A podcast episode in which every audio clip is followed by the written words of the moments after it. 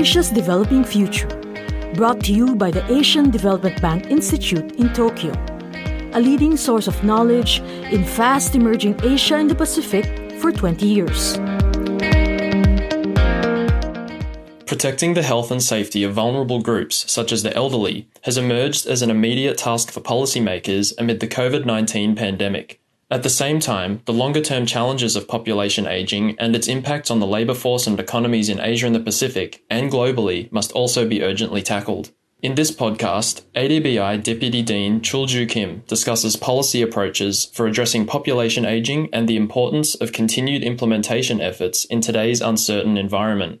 Deputy Dean Kim draws upon insights from the newly published book Aging Societies Policies and Perspectives, which he edited. Many countries in the world are experiencing population aging with the lower fertility rates and the longer life expectancy. This global trend is envisaged to have far reaching impacts on the economic and social landscape of national, regional, and global economies.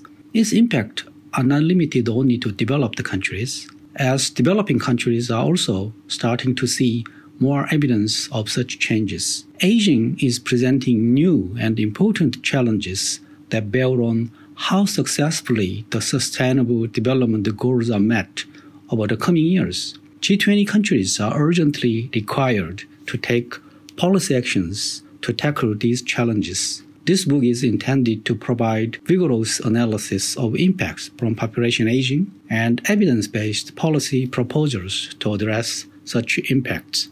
Deputy Dean Kim goes on to describe how the policy recommendations from the Think 20, the G20's research and policy advisory group that was chaired by ADBI as part of Japan's G20 presidency, can fuel effective population aging policies during this critical period of global transition.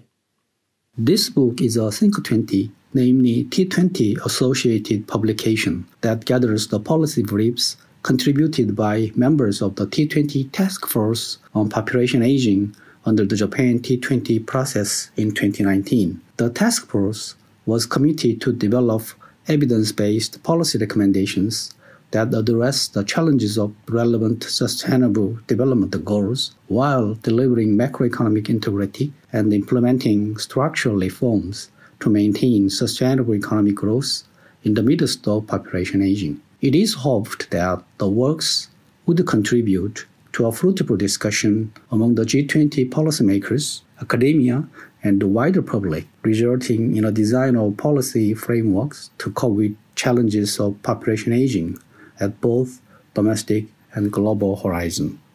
Deputy Dean Kim concludes by highlighting the three key areas of population aging that require innovative policy responses now more than ever and are detailed in the book of T20 policy recommendations. Consisting of 11 chapters, this book recommends policy responses in order to mitigate negative impacts arising from population aging in three main areas. Firstly, this book strongly advocates policies for structural reform to promote economic growth, macroeconomic integrity, and resilient labor market. Secondly, this book proposes a reorientation of social protection system with core aims of poverty alleviation, wealth accumulation, adequate social security for all, and fiscal sustainability. Finally, this book recommends further development of data systems, analysis, and policy tools to more effectively tackle the demographic impacts in G20 countries, as well as the emerging economies outside the G20. This has been Asia's Developing Future, brought to you by the Asian Development Bank Institute in Tokyo. See the show notes for the transcript and related material. For more information about us, please visit adbi.org.